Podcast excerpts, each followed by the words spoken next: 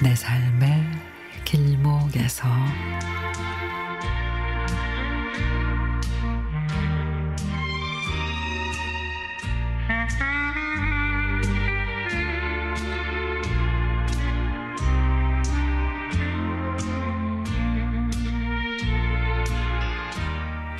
장마가 온다는 소식에 경동시장에 갔습니다.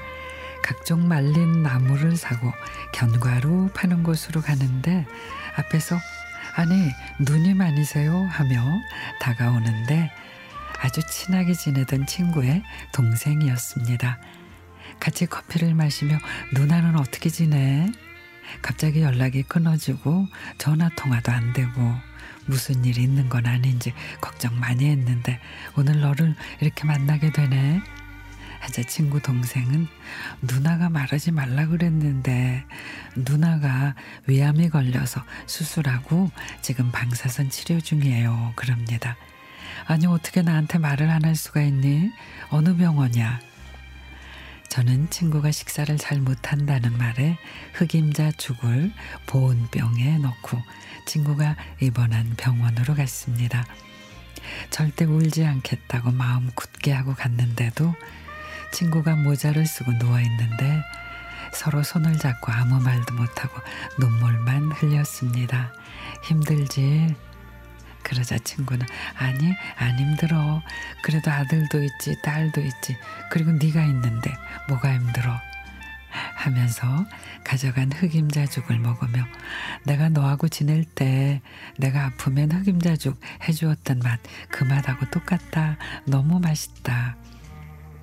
시골에서 고등학교를 다니던 어느 날 전학을 온 친구가 제 옆자리에 앉았는데 점심시간이면 김치와 콩장만 싸우던 저에게 내 반찬 먹어봐. 나도 네 반찬 먹을게. 하면서 맛있게 먹어주던 친구입니다. 제가 도시락을 못 가지고 가면 그 친구 도시락을 나눠 먹고 공부도 그 친구 집에 가서 하면 맛있는 저녁도 먹고 밤늦게까지 공부하기도 했죠. 저는 대학교에 갈 형편이 안 돼 서울에 있는 회사에 합격해 좌치를 하며 다니던 중 그 친구 영옥이가 나랑 같이 살자. 나도 혼자 외롭기도 하고.